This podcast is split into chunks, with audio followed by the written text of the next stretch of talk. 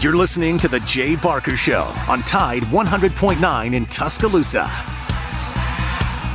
W two sixty-five C G Tuscaloosa, Tide one hundred point nine, and streaming on the Tide one hundred point nine app.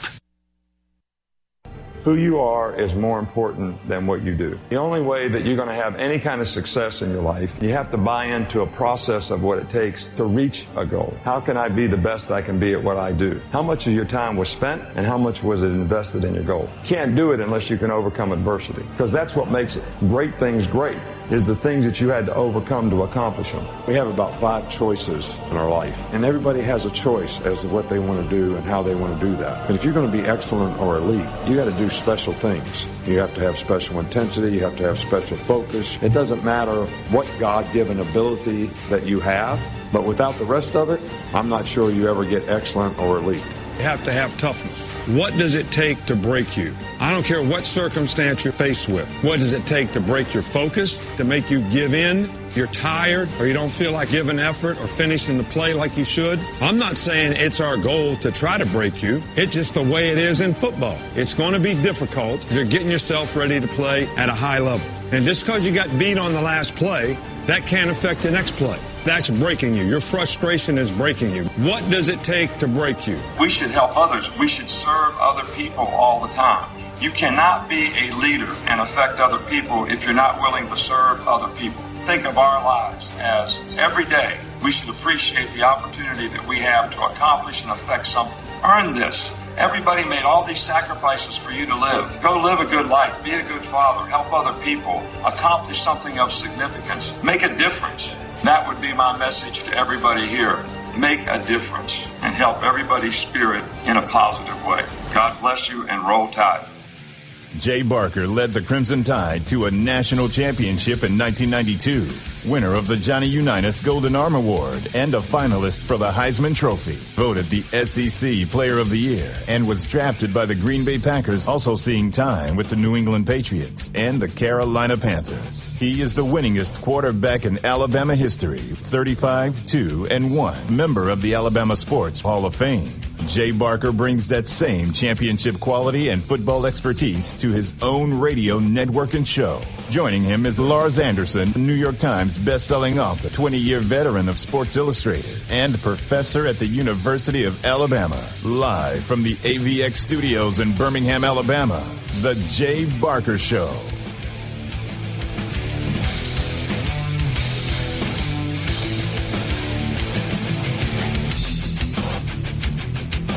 All right, welcome in. A lot of great football last night. U A B Blazers, what a win for them, uh, forty-nine to nothing, and uh, took a knee there at the, at the uh, end of the game. And we'll run through some of the highlights of that. Congratulations to Coach Bryant Vincent getting his first win as the interim head coach. We'll see whether or not that interim stays very long to keep playing the way they did last night on both sides of the football. Special teams as well, the block punt early on for a touchdown. Congratulations to U A B over Alabama A and M last night at Protective Stadium. All right, we got a lot to get into today. Brad Edwards was uh, joined us, used to be with E S P N, and now does a lot of stuff with a new book out uh, last year as well, and uh, just a stat guy like crazy. Look forward to visiting with him at one thirty today in the second hour. And uh, also uh, we got uh, Bama Utah uh, State talking about that and all the matchups around the country in the S E C and some of the impactful matchups as far as teams trying to get into that Final Four coming up at the end of the year. Hard to believe that we're here, uh, but we are. Uh, it's week one after week zero, and they're going to have a lot of fun today talking about it. We got Tony Curry going to join us from Tony Curry Radio Network, Matt Coulter, Lars Anderson. I'm Jay Barker. We appreciate you joining us on this Friday edition. We are presented by Top Golf of Birmingham. Get out to Top Golf today. You'll absolutely love it with coworkers, family, friends. It's a great place to go. Have a lot of fun. They got great food and drinks. We call it the bowling of this generation. That's Top Golf of Birmingham. Also, Sunny King Ford on the Sunday side of the street, Oxford to Anniston. They drive us every day. That's Sunny King Ford. Go by and see Tony Russell and all the great folks there at Sunny King Ford. All right, uh, we got a lot to jump into, and uh, before we do that, I want to wish Andrew, my oldest, a happy birthday. He is twenty-four today. Cannot wow. believe he's twenty-four, but uh, happy birthday to Andrew. And uh, let me welcome in the guys there at A B X. Lars, Matt, and I think Tony's there with you as well. I uh, hope everybody's doing well today. Bones here. Happy birthday to Andrew, man. twenty-four. Happy birthday to you. There's an old song there from Neil Young, uh, old man. And this is, he's twenty-four, and there's right. so much more. Wow. Tony, there's what so were you to... doing for your twenty-fourth birthday? Uh, well, I was, he was here. here. Uh I was probably hanging out uh, down at Norm's with Matt Coulter and Kenny Stabler. Uh, That's probably what I was probably doing. Hey, Jay, uh, by the way, yes, did sir. you know uh, who in college football has the longest active road winning streak right now in college football? Active oh. road winning streak. I'm not sure. Mm-hmm. Uh, that would be the Aggies of Utah State. Oh, wow. Just saying. I'm just saying okay. they, they have won. You. They have won Don't eight want games stats in, in a row. And, and, and did you did you realize too? They won eleven last year, did, right? Did you realize there's only one team in F B S history that has gone from one victory to eleven in one season? And you know, and I is? guess that would be Utah. That State. That would be the Utah State Aggies. I'm just yeah. saying. Uh, are, you, are you calling for the big U? Uh, no, not yet. I'm just okay. you know, I'm, you know, you got Brad Edwards coming up. I'm kind of a stack guy myself, but I, I will start this. And you were talking about Bryant Vincent. I'm glad you brought up this knee. Um, because if you had the over sixty last night, you may give up gambling for the rest of your life. It's sitting at fifty-nine to nothing last night yeah. with seventeen thirty-four left in the game. By the way, the first quarter last night lasted four hours. I was sitting with Matt. It was one o'clock in the morning. After we do, the, we when drank the second a case quarter, of beer. When the second quarter uh, started, no, it was kidding. like one thirty in the morning. Um, but we were sitting there. We had a great time. fifty-nine nothing, two thirty-four left in the third quarter. All you needed is one point for a push. Uh, and then, of course, U A B goes down. They get down to the A and M twelve with about five, I think five minutes and thirty-something seconds left. And it's fourth and five. And I'm thinking, okay, they're probably going to let the kicker. Because if you kick a field goal there, even though you're up fifty-nine nothing, the other coach will understand. You want to get your kicker some experience. You want to get him to game. It's, it's, it's, not, it's not running up the score. They've already done that. And then I'm thinking to myself, okay, go for it. And they're running into the line. You'll turn it over on downs, and the game will be over, and it'll hit fifty-nine, which is still amazing with that much time left over. So what do they do? Trayvion Curry takes the ball, runs for five yards. They get a first down. So now they get first and goal at the seven-yard line with five minutes left. And A and M wasn't stopping anything. They knew they were going to run the football. They couldn't stop anything at that point. And what does U A B do? They take a knee with five thirteen left in the football game. Mm-hmm. uh, the, the, the announcers were saying, um, you know, I know that Bryant Vincent was trying to do the right thing. Yeah, but it didn't look good. But what appear, yeah, and, and knowing he was trying to do the right thing, and, and they were saying, the one guy was like, I do thirty-five football games a year. I've never seen a coach take a knee with five and change left in a football game. And what it ended up looking like is is A and M was like, please run the ball so at least we can play football and we can look like we're trying to stop you. And, and just run it up the middle. We'll see what happens. So they take the knee, and obviously on downs, and the game lands at fifty-nine instead of sixty. Uh, if you had the over sixty last night, uh, that was one of the worst bad beats, I think, in the history of college football. Something tells me you must have. No, I had the under, actually. Oh. Oh, good, good. So back. I felt pretty good about that. Um, but yeah, yeah I, I don't was, know why he's telling me all that. I mean, he texted me and said, "Can you tell Harrison to tell Coach Vincent not to score?" I got the under. So I just went through all no, that and the other thing, the, the other thing, Jay, too, is you know what the record is for U A B points in a football game? Sixty-one sixty. Points was the most points they've uh. ever scored in history. Bryant Vincent, in his first game as a head coach, could have broken U A B, broken U A B's all-time scoring record of sixty-one points. And they sat on it. So, I mean, I, I know he's trying to do the right thing, and I and I appreciate that fact. I don't know taking a knee with that much time left in the football. They still had two minutes and thirty-four seconds left when they got the ball back after they took a knee. I know he was trying to do the right thing, but your thoughts on this, guys? What would you have done? I would have run the ball. Yeah, yeah there's too much time left. And just uh, let your fourth, fifth-string guys get some action. Uh, guys who will have a chance to score a touchdown uh, in this game. Maybe they'll never have another chance all, all year long. Um, but what a statement made by the head coach, and the fact that he's on an interim basis. It comes out fifty-nine nothing. I know it's Alabama A and M. It's not like he's playing at the University of Alabama. Yeah. But nonetheless, uh, I thought it was very impressive showing all around by U A B in all facets of the game. Bill Clark was there last night. Uh, he got a special plate uh, as, as a retiree, and, of course, the entire stadium just erupted. See what the players it, did for him? It was just fantastic. All took a knee. God, fantastic. What a cool moment. Yeah, and, and, I mean, and Jay, you played enough of these games uh, because, uh, you know, Alabama used to play those fluffs, the first two or three games, those cupcakes we used to call them. Uh, and then, of course, they start getting the Chick-fil-A Bowls and all these other things. And Utah State, uh, let's give them credit. They won their conference last year, and they won eleven games. But, I mean, uh, it was one of those games where just everything worked out great. You won the turnover war. They had four turnovers, A and M did. Uh, you're talking about getting third and fourth-string guys in there. Nine different guys caught footballs. Uh, you got the Baylor transfer. They got a chance to get some some reps. So it was just a it was just a, a fancy. And I th- I don't think you needed to show your hand that much. It was twenty-eight nothing after the first quarter. So, uh, but A and M just couldn't get out of their way. Guys, and it was really was just, chippy, too. It was a chippy game as well. There was just great college football last night. Great college football. Um, the, the backyard brawl, West Virginia, great Pitt. Game. Um, man, first of all, the attendance was seventy thousand six hundred twenty-two, and that is the largest crowd of any game in Pittsburgh sports history. So any wow. Steelers game, anything, the largest crowd in history. And uh, we're doing this new segment called Lars is Losers. And uh, basically, I'm telling people to go against me. I took West Virginia, yep. getting seven and a half. Mm-hmm. I covered by point five. So yeah. Lars is Losers. I'm one and oh on the season. Got a lot of momentum going. Here. Oh, Lars, way to go. He's one and oh. Yeah, by point five. Uh, that, and that, you know, it, it's just funny with Vegas that that half a point, Tony, it so often ends up determining if you win or you lose. There's absolutely, particularly when you're buying. I, I had Purdue last night, and, and I got another it, great game. I got it at yeah, four. I got it at four, and bought it four and a half, so I covered by the half as well. But and yeah, you, and that, my take, my takeaway from that game, Penn State's beatable. Auburn can get Penn State. Mm-hmm. Absolutely. Yeah, and I mean, a lot of people are talking about Penn State this year, and, and you could tell by that. Listen, there's a reason why they keep building casinos during inflationary and, and you know, depression times. That line was four last night. I'm like, how in the world is Purdue only a four-point dog against Penn State? And they gave it to them all night long, going back and forth. It was a fantastic game. And more games today. Hey, Michigan State plays tonight against the, one of the directional schools there mm-hmm. in, in Michigan. So that'll that'll be something to watch. But tomorrow, big game, big games. All day. You got the Tide, the Tigers, Bo Nix. Mm-hmm. Can he go to Georgia and win? Mm. How strange would that be? It's uh, step one for Bo Nix winning the Heisman Trophy.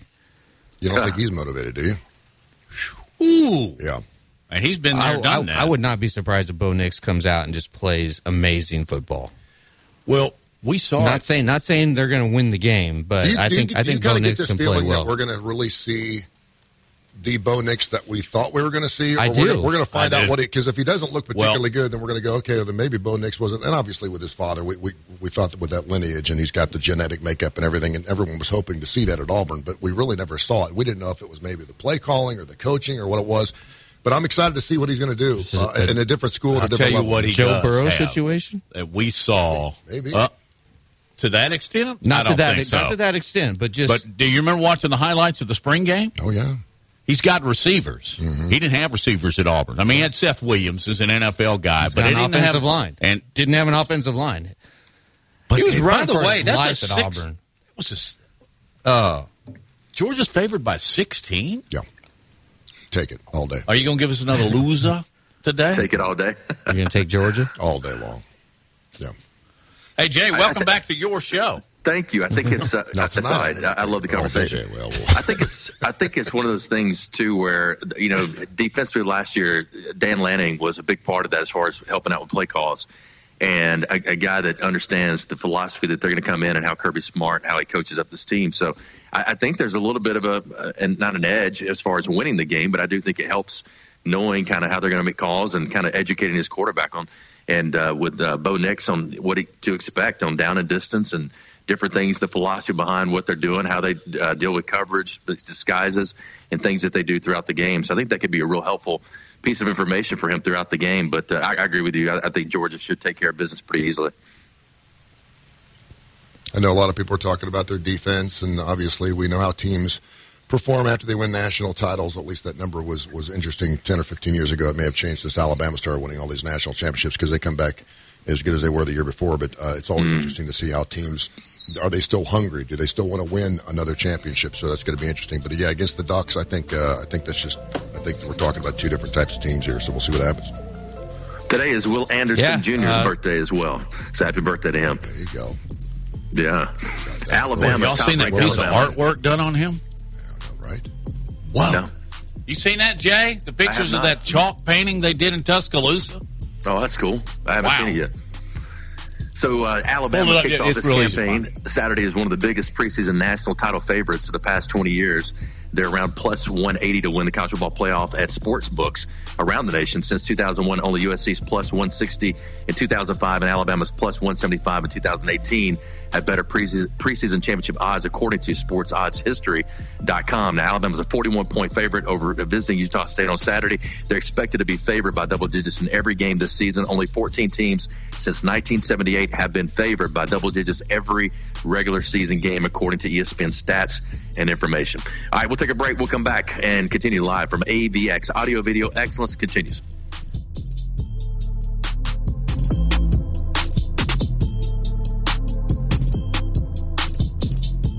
You're listening to The Jay Barker Show, live from the A V X studios. Local customer analysis, where you can see how many local customers in Tuscaloosa you could be reaching online. Visit town square local dot com today and be the Town Square.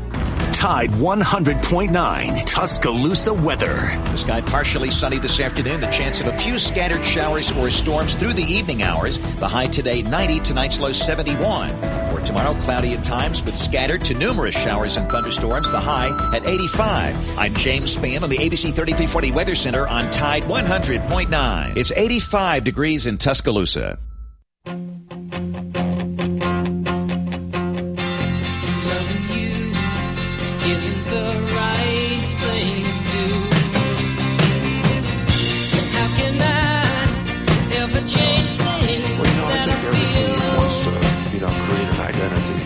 But everyone is not as committed, you know, to doing the things that they do. And you, you can relate it, you know, to your own life. You know, people, what do you, what do you want somebody to say about you? You know, when you pass away, what do you want somebody to say about you? What do you want people to think about what you did? So it's almost like if you were a person and you could write your own obituary. So you would write what you wanted people to think about you. You would write what you wanted people to say about you. That would be your game plan for life. Because you wrote it, that's what you want everybody to think, so why don't you go live it? It's the same thing when you're talking about a football season, when you're talking about a football team. All right, it's, all right, you want to create a legacy, you want to create, um, you know, what people are going to say about this team. You know, how do they compete, how do they play, what kind of intangibles they play with, what kind of discipline they have, what kind of character do they have, what kind of competitive toughness do they play with. And then you're, you're really writing the legacy of that team, but you have to go do it. You have to live it. You have to play it every game. And it's difficult, you know, just to maintain the standard, you know, throughout the season that you have to. But it starts this Saturday. It starts now. I, and I mentioned it earlier. You know, there's more rat poison around than I've ever seen before. And our fans cannot be that way. If you want to be fans, you need to support the team. You need to be, en- you have, need to have energy and enthusiasm. Support the players. They work hard. Uh, you go to the game. Uh, you're not always disappointed because you have this great expectation that we're going to win the game fifty to nothing. Hey, these are young players who are working hard to try to be the best they can be. They need to be supported. They need your energy and enthusiasm. That helps them maintain their kind of motivation. That's going to help them, no matter where we are, get better for the future. And um so I encourage everybody to be positive and, um, you know, create a legacy for what we want to do this season. And you contribute to it in a positive way. All right, not in what I read these guys write all the time. All right, about, all right, who can, how, how can Alabama run the table? I mean, well, can't you figure out something better to do than that? I mean, come on. We, we, we, we got to play one game at a time. All right, so how can Alabama lose to this team? How can this team beat Alabama? Three months from now. Who gives a shit? I mean, how about this game? How about the church of what's happening now? All right, like now. Can we focus on what's happening now? How come no one's interested in that? Why, why do we have to go all the way? Anyway.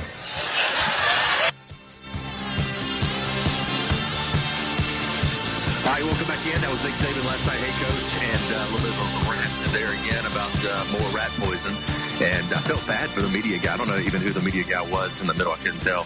But, um, man, I, he was uh, talking about, you know, things you write, looking out three months, all that type of stuff. I mean, that's look, that's what we do, right? That's what the media does. You predict, you talk about it, you try to create uh, conversation and stuff like that. So uh, I think it was a Chase Goodbread, I think it was, was the one that was uh, there. So, but the, um, I don't know, your, your guys' thoughts about what Coach Saban had to say last night at Hey Coach. It's typical.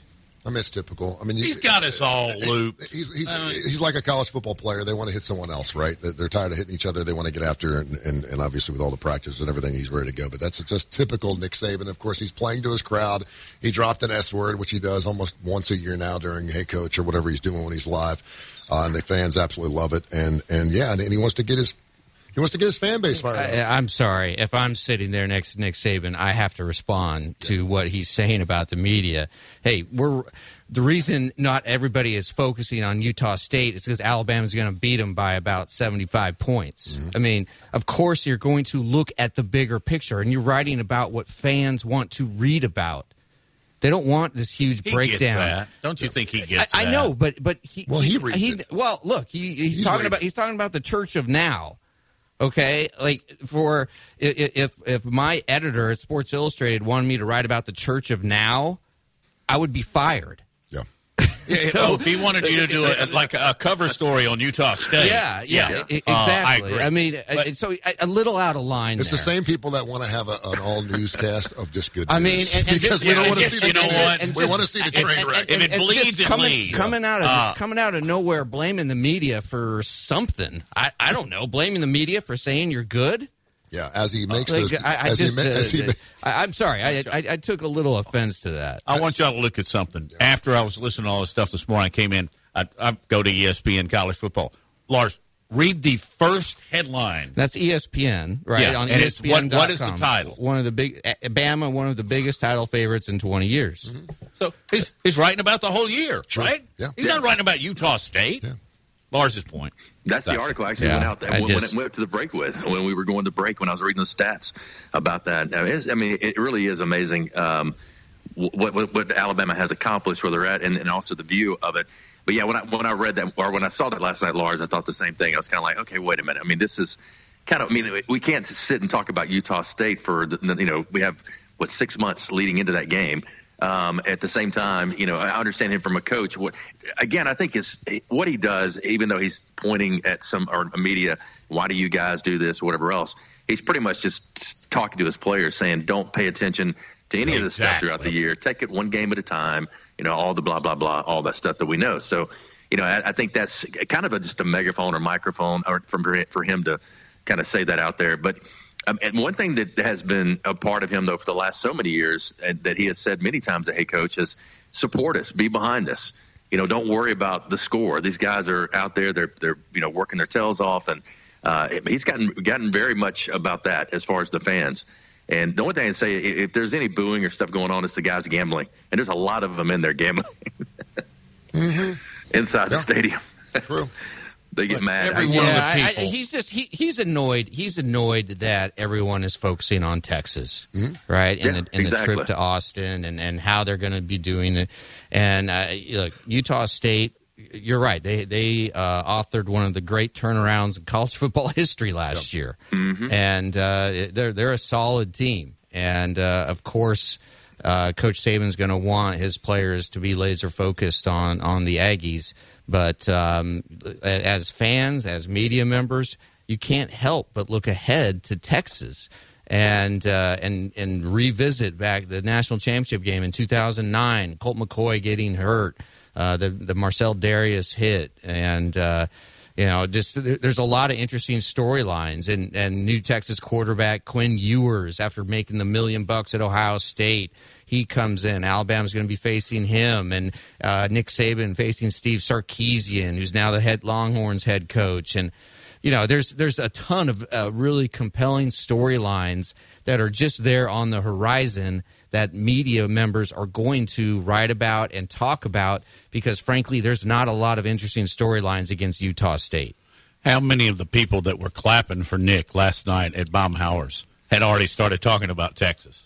Oh, yeah. Or the yeah, potential absolutely. of Alabama, hey, Ohio State. Look, if you want to get a cheap round of applause, if you want to get a cheap round of applause in anything, just tell tell people how much you hate the media. Yeah, I mean, b- and blame the media for all your problems. Uh, we're, I should have you know, done that we in college. Are the, I didn't know uh, that the, in college. I should have done the, that. The, the devil incarnate here. Too nice a guy.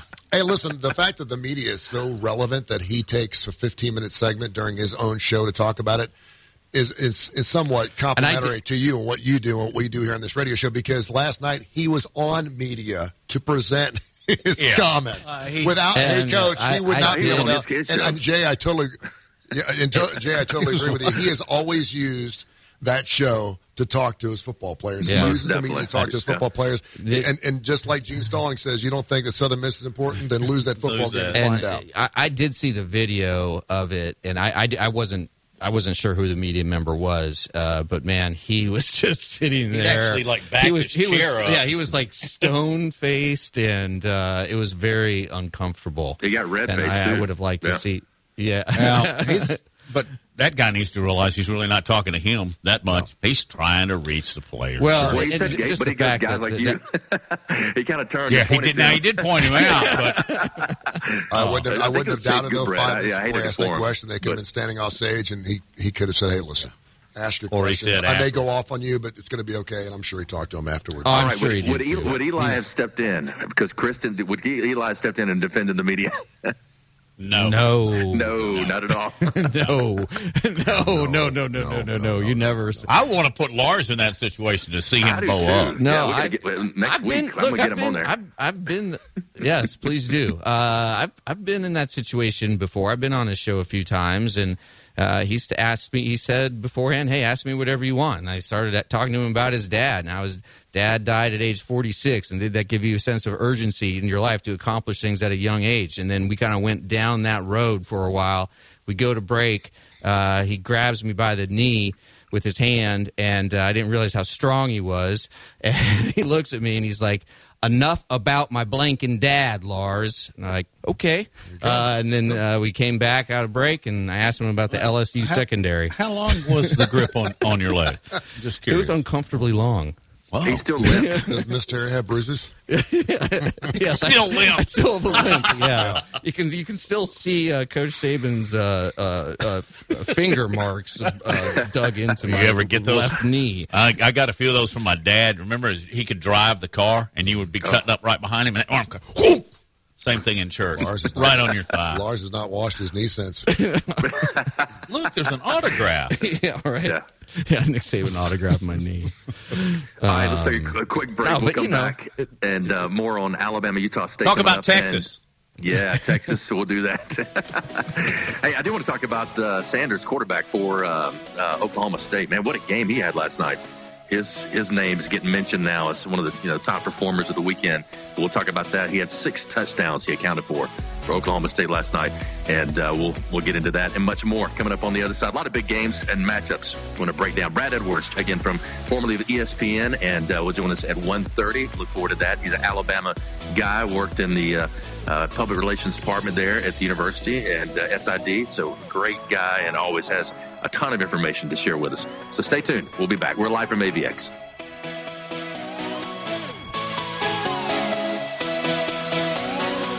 You're listening to The Jay Barker Show, live from the A V X studios in downtown Birmingham. One in seven men will face prostate cancer. Nearly five hundred new cases are diagnosed every day in the U S Traditional treatments can cause erectile dysfunction and urinary incontinence. But now there's a new option, high-intensity focused ultrasound, or HIFU. Men who are really looking for an option that really preserves their urinary and sexual function are great candidates for HIFU treatment. Preserve your quality of life. Call eight six six, four, VITURO or visit Vituro Health dot com. Hi, it's Jay Barker for A V X, Audio Video Excellence. They are the premier provider for custom audio-visual design and installation in the Southeast. A V X seeks excellence in everything it does, including a superior employee experience. A V X offers employees an industry-leading salary, insurance benefits, and four oh one k options. A V X technicians also receive the highest level of certification and continue training, making it one of the most awarded and decorated companies in the industry. Career opportunities are available now for technicians in Birmingham and Santa Rosa Beach, Florida. Join the A V X team by contacting them at A V X inc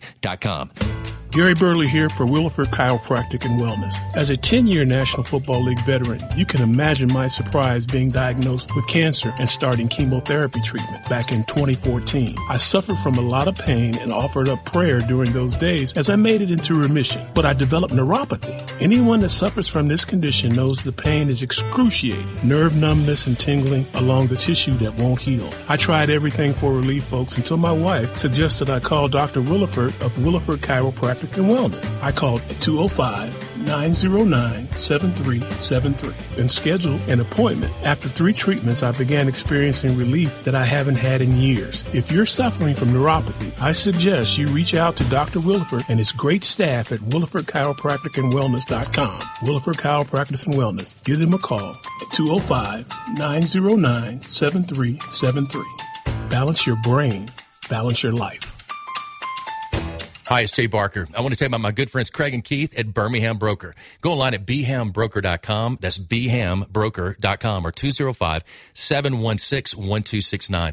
Got seven kids, man, and we had to sell a lot of cars. And these guys are looking for a lot of inventory. They helped us with all the hassle. No stress for us. They did the process as far as the sales and everything. Handled it all the way through. White glove type service. You'll love it. Again, it's b ham broker dot com. Sell your car through b ham broker dot com or two oh five, seven one six, one two six nine. two six nine. Hi, it's Jay Barker for Siebel's in downtown Homewood, and now's the time to get your special place ready. Come in and let Siebel's design your porch with Kingsley Bait outdoor furniture and one of their custom swinging beds. For the great room, you're going to need their Carson swivel recliner. Siebel's is the number one Carson recliner dealer in the country, and Sarah and I, we've got one, and we absolutely love it. Be sure also to check out their famous custom-made beds and bunk beds built by Siebel's and made up with some of their best linens in town. Their staff can truly put your bed together like no other store. You can also follow Siebel's and shop on Instagram and Facebook. And be sure to call or go by their special store in downtown Homewood. The number is eight hundred, four four eight, one nine six two. That's eight hundred, four four eight, one nine six two. And just for listening, go to siebels cottage dot com and order anything you want and type in Jay Barker for a special discount code. That's Jay Barker for a special discount code available only to our listeners for a limited time on The Jay Barker Show. Siebels in downtown Homewood or online at siebels cottage dot com. It's Antonio Langham here to tell you about the easiest way to buy your tickets to your next high school game. Have you ever had to wait in line to buy a high school ticket or stop to get cash on the way to the game? There has to be a better way. There is. It's called GoFan. Check out go fan dot co the next time you need a ticket for your high school game. GoFan is easy, fast, and completely secure. You can buy tickets directly from your phone and just show the ticket at the gate. Download the GoFan app or visit go fan dot co now. That's GoFan.letter C. Letter O. Well, you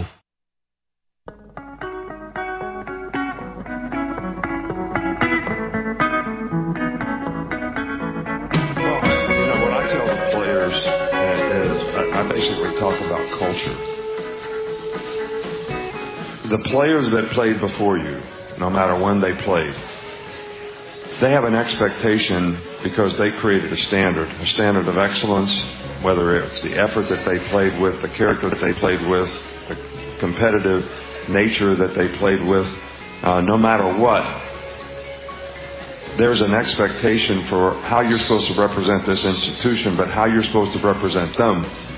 I always tell the story, and I might even have told it on this before, but you know, it was three or four years ago. Julio Jones was here in the summer, and he was doing rehab, and it was really about the same time I got my hip replaced, and our players are out there in the summer workout program, and they do seven on seven, and they have to do it on their own. And um, I don't know, one of the receivers dropped the ball, kicked the ball, cussed the quarterback, cussed the defensive back that was, and Julio just called him over. Now, Julio hadn't played here for ten years, and he said, that ain't the way we do it here. So that's the greatest example I can tell you about the culture that was established by these players through the tradition and the history of Alabama football and what their expectation is when they come back to see it. So um, I, I, that's the way I try to get the players to understand the importance of the culture and what it means to so many people. But even when I talk to the band, you know, I tell the band, you know, there's an expectation for, you know, when you come out the tunnel, when you play the fight song, whatever you do, there's a whole bunch of people out there that have an expectation of how you do it because you represent a tradition. And that's why we don't change uniforms all the time. You know, we wear the same uniform. They want to wear white helmets. Everybody wants to do this and that. To me, there's an expectation when we run out the tunnel, this is the brand. All right, this is the culture. This is what people expect to see. And we have a responsibility and obligation to do it in a in a certain stand, to a certain standard and a certain, you know, level of, of excellence and, and with a lot of character. So that's kind of how I try to preach it to them.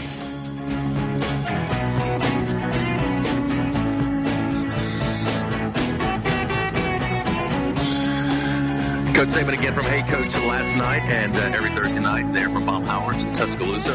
And, um, you know, talking about the guys in the past and the expectations, uh, we all felt that no matter how uh, now, back in ninety, uh, ninety when I got to Alabama, all the way through the mid nineties, and uh, also the guys that came before me and after, there's expectations from the fans, more importantly, expectations from the guys who played there. And Coach is exactly right. And uh, the, those guys come back and let you know about it and uh, what it means to win championships. And they've done a lot of that, especially the last fifteen years. Alabama right now poised to have the most N F L players for the sixth straight season. And uh, if you look at Alabama as far as the, the breakdown for them, when the National Football League kicks off its uh, season next week, and I want to credit real quick Alabama Central, Chris Walsh, and the guys putting these numbers together. Uh, but uh, the National Football League kicks off next uh, this season. The Alabama football program is on pace to have fifty-seven active players on various fifty-three man rosters. The league credits Jalen Hurts to Oklahoma, he says, but we claim him for the Crimson Tide as well because he was a starter, finished his degree before transferring. So officially it will be fifty-six, not fifty-seven without Jalen. Uh, that should lead the nation again as the Buckeyes now has reported that fifty-one former Ohio State players survived the final cuts on Tuesday. Alabama also will have thirteen more additional uh, non-active players who are on some form of injury reserve or on a practice squad. Among them, running back Brian Robinson Junior, wide receiver Jamison Williams, and are expected to rejoin their teams in about a month. With the Houston Texans now signing O J Howard and placing uh, rookie linebacker Christian Harris in the injured reserve with the wide receiver John Mechie the third on reserve non-football injury list. There are only four teams that don't have an active Crimson Tide player. We brought this up the other day. twenty-eight teams have one, but it's the Bills, the Chiefs, the forty-niners, and the Seahawks. And here's a little bit of a breakdown for you guys real quick. We can talk more about it, but quarterbacks, there's three now in the N F L. That's just unbelievable. Is since probably the seventies, there hadn't been that many, right? seventies or eighties, I guess. Uh, running back six, wide receiver six, tight ends two. And here's what's important. Offensive line ten, defensive line eleven, linebackers five, defensive backs thirteen. If you're a defensive back and you got the GOAT coaching you every day in practice, helping you prepare to get that next level, guys even didn't get on the field till later in their careers, still playing in the N F L right now because of that and the fundamentals they got taught and special teams they got won. You guys' thoughts on that breakdown? Gee, let's go recruit on those numbers. Yeah, it's not surprising. Not surprising. Uh, Alabama does a better job than any program in the country in getting players ready to play in the N F L. And uh, that's what Nick Saban preaches when he is uh, out recruiting. Uh, it's what his assistants preach, and uh, the, the proof is just right in the numbers. And to think after Nick Saban's first season at Alabama, he didn't have one. one. player yeah. drafted in the N F L. Not one. Now. You know, the one thing, one part of it does surprise me based on Alabama's her- heritage. It doesn't surprise me because Nick changed his game and went to the offense, went to spread, went to throwing the football. But Alabama didn't have Don Hudson and uh, Dennis Holman, mm-hmm. I think, were the only guys I remember playing in the N F L that were wide, wide receivers at Alabama. Yeah, no doubt. They just didn't use them. He's done a great and, job at adapting mm-hmm. Yep. to the game and how it's changed. I, Jay, I remember doing the show with you, and he came out and said, listen, is this hurry-up thing? Is this what we're doing now? Is, I, I, I want to know. Are we going to be changing the rules again? Is this what we're going to do? Because everyone thought that he was fighting this change that was obviously very successful uh, at the level in the N C double A in college football, and he adopted it and, and just went off. No one thought that Nick Saban was going to be that guy who was going to put up fifty points a game, and now it's expected week in and week out. Speaking yeah. of one of those players in the N F L, Jay, uh, some news coming out of Miami that Tua was voted one of the Dolphins' team captains, and first time in his N F L career that Tua uh, has been voted a captain, and uh, Coach Mike McDaniel came out and said uh, that Tua was the, quote, resign- resounding highest point winner, and that it spoke to the level of confidence his teammates have in him. Uh, do you read anything into this, Jay? Um, I can't remember if Tua was a captain at Alabama or not, but um, the, the the fact that, uh, you know, I think uh, no quarterback in the N F L is under more scrutiny this year than Tua, because uh, where he is uh, entering third year, uh, the, the Dolphins are going to have to make a decision on whether or not to exercise his option uh, for his fifth year uh, after this season. So they're they're basically, this is Tua's season to shine, and if he doesn't, I, w- I, w- I wouldn't be surprised if Miami moved on from him. And also just the fact that Justin Herbert was drafted right behind Tua, and he's always going to be compared to him. And Herbert has had such a, a great start to his N F L career. But, uh, yeah, but Jay, what, what do you uh, – what's your assessment analysis of Tua being voted captain? It's a great thing. I mean, I'm not surprised by that, and, and I honestly can't remember. Sometimes guys that come out early uh, don't uh, get uh, a, a chance to be a captain. But I think he was. I'm almost positive. I remember seeing him at the ca- uh, captain ceremonies. But you look at um, as far as the, the, the talent around him now, what they've gone out and gotten at the receiver position, other guys around him, offense and line seems to have more cohesiveness. Uh, I think for him, you know, that first year, I kind of just threw that one away. You know, said, nah. I mean, he coming back from a hip injury just to get on the field was just amazing uh, that he was able to do that, and still didn't do too bad. I mean, his numbers weren't great, but they weren't bad. Uh, the, you know, last year he struggled, and I think this year is, is key. And and guess what, uh, Matt and, and, and guys, you, you get a chance to open up against your former teammate, Mac Jones, and the New England Patriots. Yeah, I mean, he's got some work to do, and it's funny because, like, again, um, I guess the middle of last year, everyone was talking about uh, – you know, Miami could be in the hunt to go out in the free agency and go bring in another quarterback. And I'm like, wait a minute. I thought like Tom Brady. Guy. So the fact mm-hmm. that Tua now has been picked as a, as a as a captain should say what is at least his teammates and his coaching staff believe in him. sixteen touchdowns, ten picks last year. That was uh, about eighteenth in the league. So he's right smack dab in the middle, but that's not what they brought him on board. But like you said, Jay, sometimes it has to do with the line. It has to do with the players that are catching the football. And we know how accurate it is. He came in the middle of the halftime of a national championship game and won for Alabama. So we know what kind of numbers mm-hmm. he can put up. So we'll see what happens.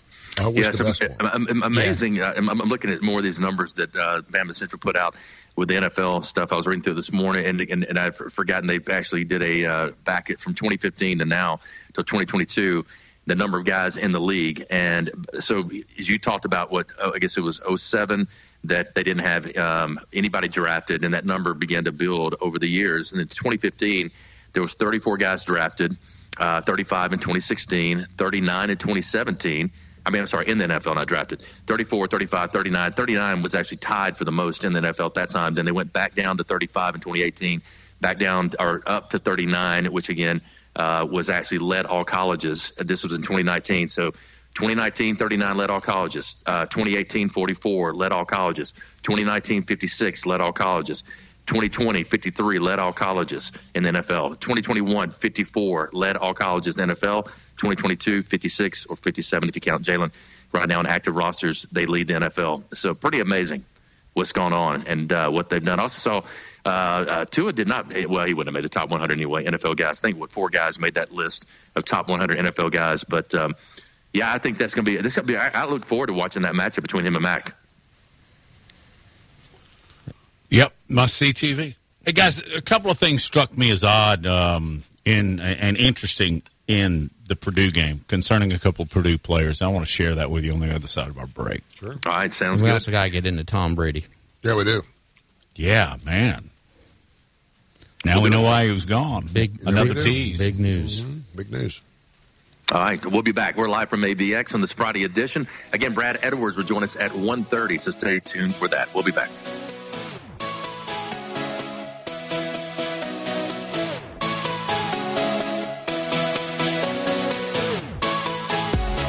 You're listening to The Jay Barker Show, live from the A V. Get what you need for better fuel efficiency at any of our sixty-two hundred stores or on AutoZone dot com. Get in the zone, AutoZone. Restrictions apply. Tide one hundred point nine, Tuscaloosa weather. The sky partially sunny this afternoon. The chance of a few scattered showers or storms through the evening hours. The high today ninety, tonight's low seventy-one. For tomorrow, cloudy at times with scattered to numerous showers and thunderstorms. The high at eighty-five. I'm James Spann on the A B C thirty-three forty Weather Center on Tide one hundred point nine. It's eighty-five degrees in Tuscaloosa.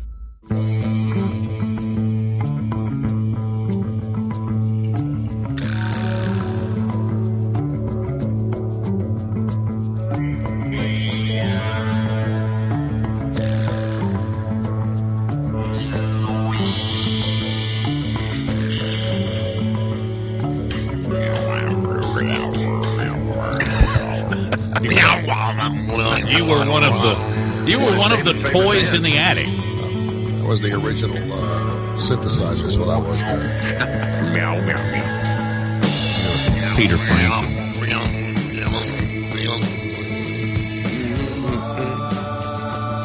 All right, Matt, you had to tease. Just a little bit more. Uh, yeah, I did. Uh, I don't know if y'all. I was flipping around when I got back from the U A B game, trying to catch his, and catch up as much as possible. But I happened to flip over, and Chris Jefferson for Purdue, mm-hmm. defensive back, had picked off a pass. Yep. And he went weaving through, and he scored a touchdown. Mm-hmm. And then they, boy, Magic T V, and I guess just flat-out luck or bad luck, they managed to have a drone right over him as he was heaving, and then he heaved. I know, right? I mean, he painted... The he painted the carpet yellow right mm-hmm. there in front of the entire world. You would have thought he was an offensive lineman right? for Scott Frost. He left literally. Yeah. He left his pregame right there. Mm-hmm. But the other thing is, I continue to watch that game, and I've noticed this over football in the last few years. Where have knee pads gone? They're, I mean, the guy number fifteen for Purdue, Charlie Jones, was wearing the equivalent of yoga pants. Yeah. Yeah. I mean, there's no knee. No, they don't wear knee pads. Don't they worry about taking a direct hit, or does the pad so flimsy it wouldn't help? Jay, I'll ask you because you wore them. When you were playing, did you make sure the pad came over your knee, or was it? You, up? Had, to, you had to. It was a rule. So you had, right. you had to come over your knee. Well, the guys tried to pull them up, you know, and then we got to the N F L, and it was kind of like they didn't really police it as much as long as your sock, because the socks went into the into the uh, pants anyway, or up to that high.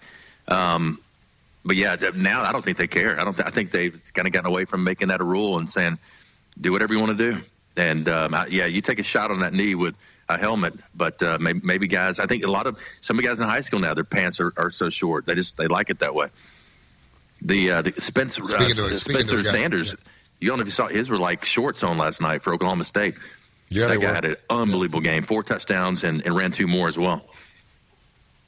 You know what's amazing, too, about that, Jay? And I was sitting there watching that game uh, late yesterday. Uh, Daniel Richardson, the, the cat from the Chippewas, they won nine mm-hmm. games last year. His Q B R was actually better than Sanders last night, but everyone's talking about Sanders because he had the four touchdowns and, of course, obviously the two rushing. But uh, the Daniel Richardson kid, he he had four touchdowns as well and one pick, yeah. but uh, obviously not the runner. four hundred twenty-four yards. But, uh, yeah. Yeah. Wow. Well, I actually thought Central Michigan played pretty well. And They were down, uh, thirty, they were down thirty-five. Uh, and they came late back. In the game, he came back and, yeah, and lost by fourteen. They, they, they, didn't, they didn't give up, and uh, that's a reflection of their coach, mm-hmm. somebody I like very much. That's Jim McElwain, mm-hmm. oh. former Alabama O C, former Florida head coach. It all it all circles back to Alabama. Last you know that. Speaking of uh, head coaches, I was asking you during the break, your thoughts on, on Mike Gundy. What, what do you – listen, let, let, let's, let's get through the mullet. Let's get through the hair, the look. Uh, he's been there for a long period of time. Uh, he's got a lifetime deal, basically. He's making five million dollars a year. He did win twelve games last year. Uh, that was the first time that he had actually uh, won a conference, uh, or, or at least the division side, for the first time in ten years. He has won twelve games twice in his career there. Uh, and, and, and obviously before that, I think he went uh, eight wins, eight wins, and seven wins. But one of those guys, as long as he wins nine, ten, eleven games, he's good forever there? Yes. Yeah, and, yeah. And do you like that as a college football fan? He's beloved there. Uh, I've spent some time in Stillwater. Uh, they have really nice facilities. He won his one hundred fiftieth game last mm-hmm. night. And, um, you know, his offenses are typically pretty exciting. He likes to air it out. He's a former quarterback. Uh, he, he, he works hand-in-hand with the quarterbacks, and he's had a long list of very successful college quarterbacks. And, uh, yeah, I mean, they – this is a team, to me, it's a program. Again, it's it's Boone Pickens. It's all of his money yep. uh, that, that went into building that stadium uh, and, uh, and the program. But to me, uh, Oklahoma State's a program that's like once every ten years, they'll have a legit shot at making the playoffs and then... Once every ten years. He reminds yeah. me a little bit of Tommy Tuberville towards the end of his Auburn career. Do you know how many times he's won the conference? Outright? Uh, Outright. Three times. Yeah, once. Once. Yeah, yeah, once. once. And he's tied three times, yeah. Just one of those things where you get what you get, and you're, I guess you're just happy with it, and you have an opportunity perhaps to play in a, a playoff, but it ain't happening. We didn't get to Brady. We'll have to do that next hour. Let's do it. We'll do it. And uh, I never met met him, but I've met his brother, and his brother was awesome. So maybe yeah. that maybe he's the same way. All right, uh, we'll get to the top of the hour. Hour number two coming up next. Brad Edwards will join us, formerly of E S P N. We'll talk a lot of stats with him. He'll join us at one thirty. Stay with us. We're live from A V X.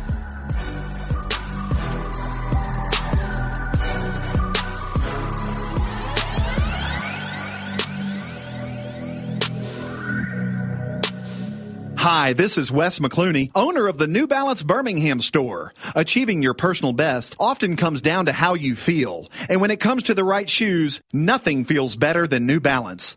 The fit specialists at the New Balance Birmingham store conduct an in-depth analysis of your foot size, shape, and gait, determining the best New Balance shoes for you. Experience the difference of custom fit today at the New Balance Birmingham store on Highway two eighty next to Chick-fil-A. New Balance Birmingham. Your feet will thank you. One in seven men will face prostate cancer. Nearly five hundred new cases are diagnosed every day in the U S. Traditional treatments can cause erectile dysfunction and urinary incontinence. But now there's a new option, high-intensity focused ultrasound, or HIFU. Men who are really looking for an option that really preserves their urinary and sexual function are great candidates for HIFU treatment. Preserve your quality of life. Call eight six six, four, VITURO or visit Vituro Health dot com. I'm excited to tell you about our newest sponsor here on the Jay Barker Radio Network. They pioneered the chicken finger box and the chicken finger restaurant. That's Guthrie's. Guthrie's recipes and processes are often imitated but never duplicated. Look, their sauce is probably the most copied sauce of all sauces all time. And I've known this family since my days down in Tuscaloosa, and they came over, and man, I tell you, it's nostalgic even today to see my kids going to that same Guthrie's. And great family, do so much for the community, but more importantly, provide the best when it comes to chicken fingers. Get out to Guthrie's today. I want to tell you about my good friends at Southern Assurance Group. Hi, it's Jay Barker, and look, Ken Needham has done a terrific job. Local company, two oh five, nine eight zero, one five zero five is their number. That's nine eight zero, one five zero five. Again, local, you can speak with the same team every time you give them a call. Full line of products from auto, home, boat, life. You'll trust them. They have a great uh, deal as far as the relationships they build with their customers, and twenty years with the same company and industry. Custom approach for your insurance needs. Give them a call, nine eight zero, one five zero five. That is Southern Assurance Group. Hi, it's Jay Barker. I want to tell you about my good friends Craig and Keith at Birmingham Broker. Go online at b ham broker dot com. That's b ham broker dot com or two oh five, seven one six, one two six nine.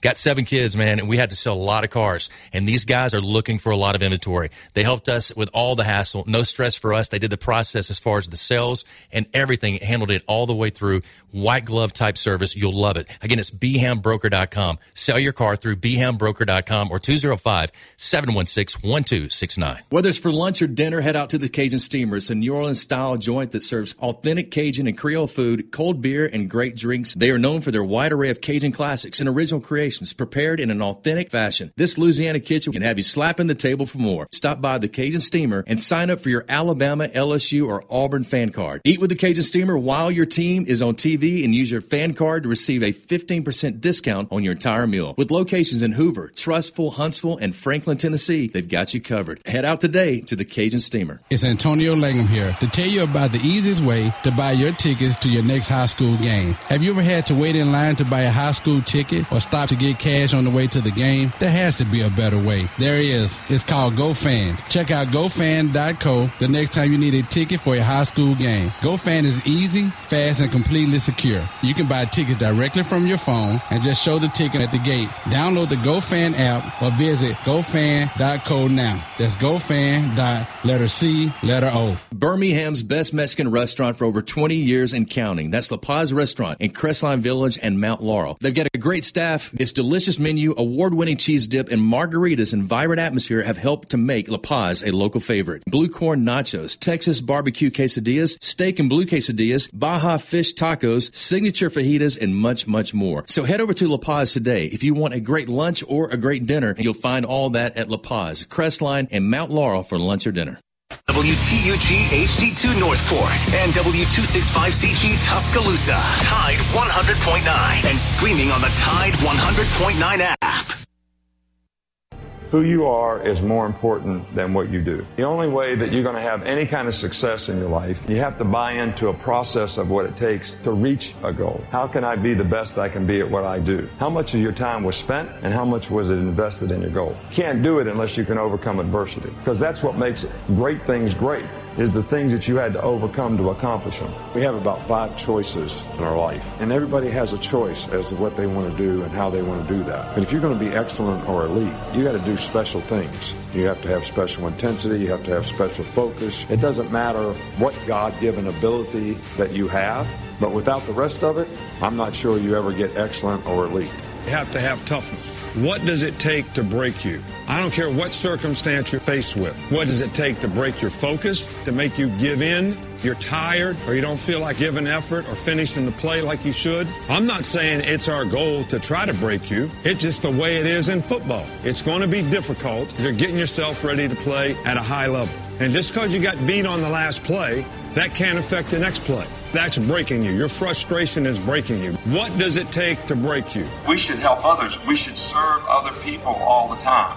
You cannot be a leader and affect other people if you're not willing to serve other people. Think of our lives as every day we should appreciate the opportunity that we have to accomplish and affect something. Earn this. Everybody made all these sacrifices for you to live. Go live a good life. Be a good father. Help other people. Accomplish something of significance. Make a difference. That would be my message to everybody here. Make a difference and help everybody's spirit in a positive way. God bless you and roll tide. Jay Barker led the Crimson Tide to a national championship in nineteen ninety-two, winner of the Johnny Unitas Golden Arm Award and a finalist for the Heisman Trophy, voted the S E C Player of the Year, and was drafted by the Green Bay Packers, also seeing time with the New England Patriots and the Carolina Panthers. He is the winningest quarterback in Alabama history, thirty-five, two, and one, member of the Alabama Sports Hall of Fame. Jay Barker brings that same championship quality and football expertise to his own radio network and show. Joining him is Lars Anderson, New York Times best-selling author, twenty-year veteran of Sports Illustrated, and professor at the University of Alabama. Live from the A V X studios in Birmingham, Alabama, The Jay Barker Show.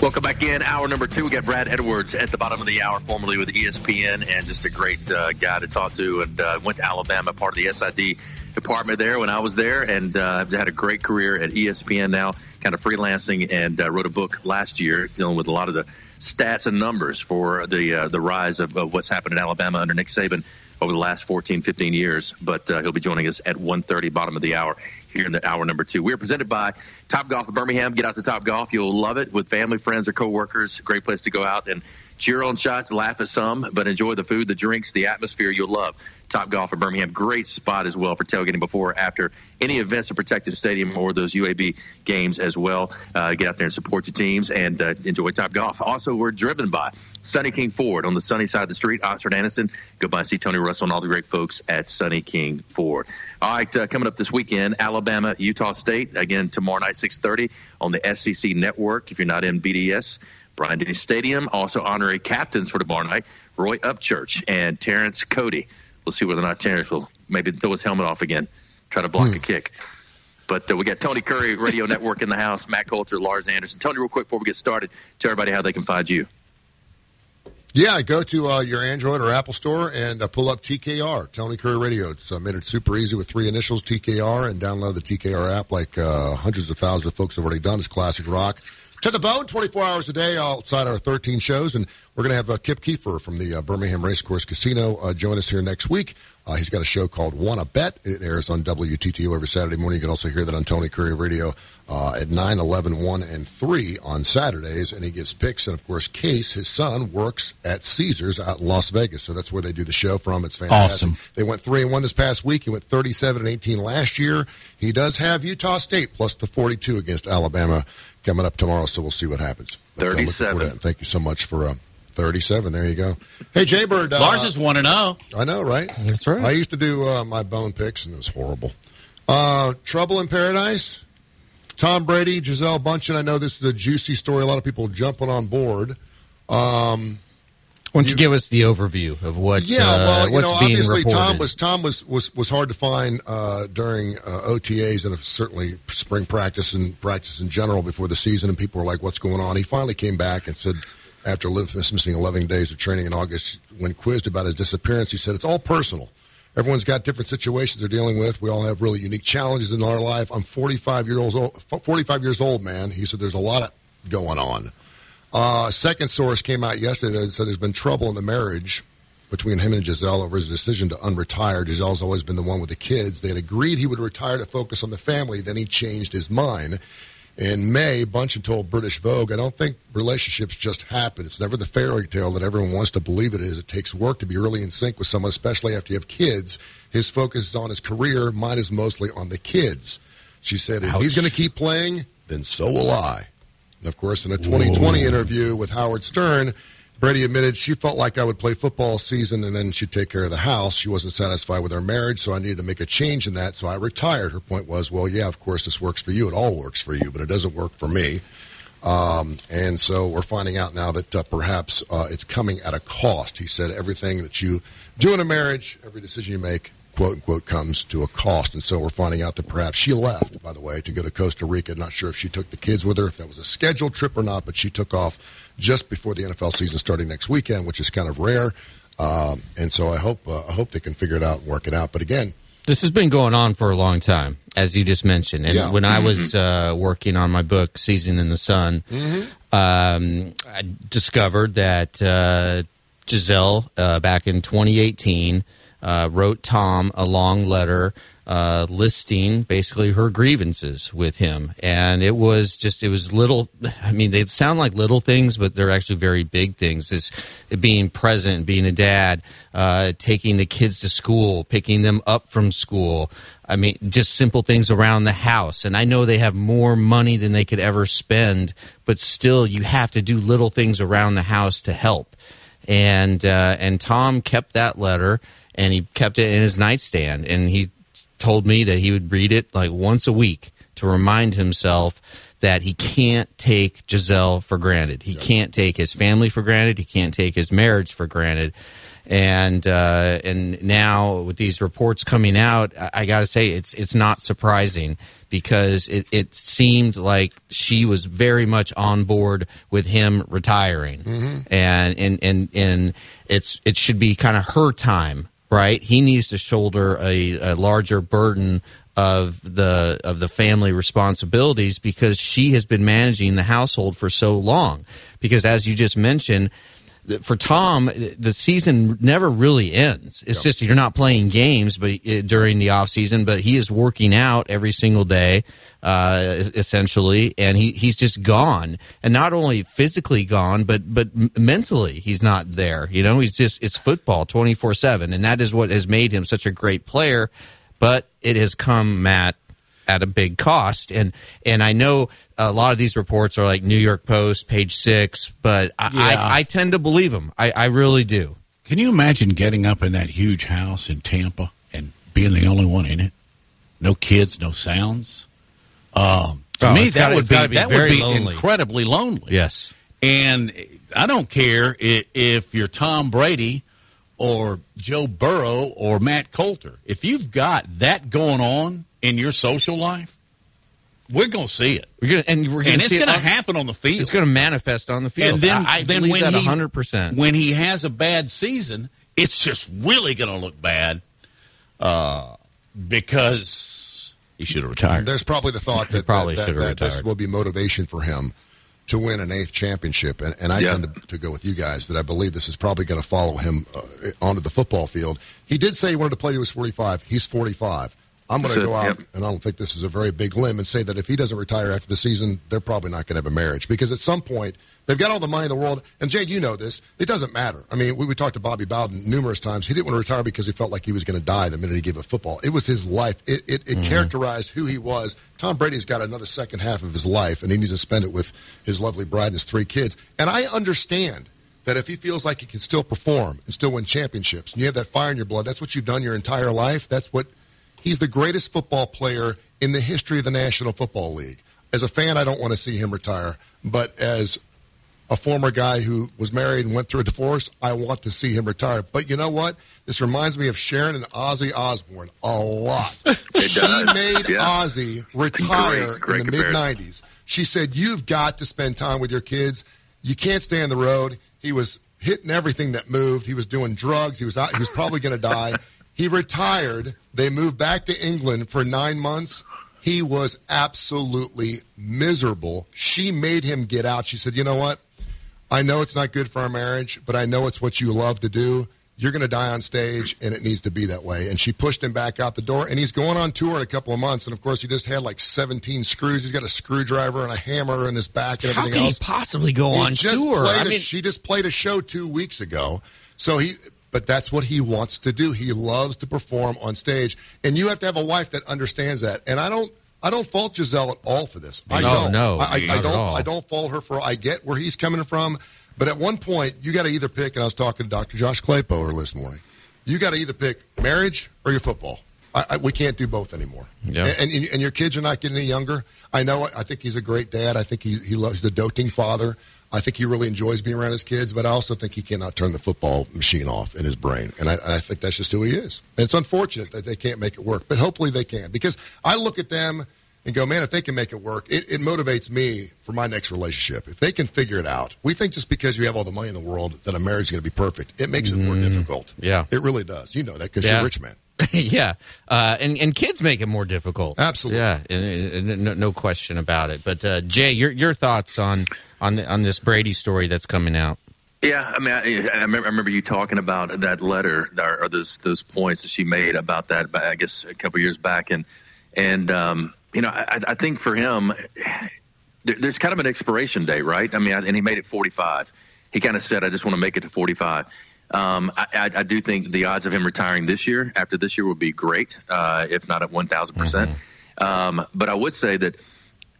Most time, in you know, modeling and the things that she's doing in life and the things that she wants to do in her career, she could probably do those things at some level for the rest of her life. He can't. I mean, he can't play the rest of his life. He can go into coaching or do other things. I don't think he'll go back into football based on what the conversation that they're having. I think she was just a little disappointed, and, and I guess that's where the arguments began. And and that's what they pretty much put in those articles talking about. It's just been a lot of fighting from the sources that have been close to them. There's just been a lot of fighting between them, and she's upset with him going back and all that. So, um, you know, look, he, he brings home a lot of bacon. She does too. So there's, you know, that kind of levels out the playing field. And but um, yeah, I mean, he, he's got a choice, a choice and decision actually, to make, and he wasn't willing to give it up yet. She brings home more bacon. Uh, she she has actually no, made yeah. she has made more money than Tom Brady, which is uh, I don't know if she has now, but, but, but I think she did early on in, in their career. But she's she's given up a lot herself over the last few years for him to stay in the game. They've been, oh, married, yeah. Yeah. They've been married for over thirteen years, so when they've she, got some she, time there. And one of the children is, is not hers, right? Right, yeah. and so she has been yeah. incredibly Jack, gracious yeah. about that. His, Jack Jack person. lives in uh, New York City with uh, Bridget Moynihan, was it? Yeah, yeah. Was, uh, yeah. That, that, that, that was, was the, dating Giselle while he was having that child, right? She was yeah. pregnant. Yeah. I mean, that is like Tom Brady's greatest accomplishment, was convincing the world's most beautiful woman to marry him while he has another woman about ready to have his baby. He's the GOAT, man. He's the GOAT. He and Nick Cannon. That, that he, was he uh, Nick Cannon. She was a big C S I fan. Yeah. there you go. Well, I, I hope it works out for him. I really do. I mean, it really does, and, it, yeah. and it's going to be really interesting because this is going to. There's going to be. A lot I of hope story. it works out. Going to be a ton of storylines coming out when Tampa Bay takes the football field next weekend, especially if they much. lose. Yeah. Mm-hmm. But hey guys, I got, I got to do a baseball. Give me, give me sixty seconds of baseball on the other side. Sure. Something happened last we'll night that went unnoticed with the Braves. That was just one of the most incredible performances in the history of Braves baseball. That's and I, and I will say this to finish this off. I don't know if you guys saw the picture of him at the podium, and they had pictures of him from like June and then pictures of him in late July. He looked so much older in July than he did in June from all the Uh-oh. stress probably he's gone through over the last month and a half or so. All right, so let's take a break. We'll come back and uh, continue hour number two. Again, Brad Edwards at the bottom of the hour, one thirty will join us, formerly with E S P N, get his thoughts on Alabama, Utah State, and much more.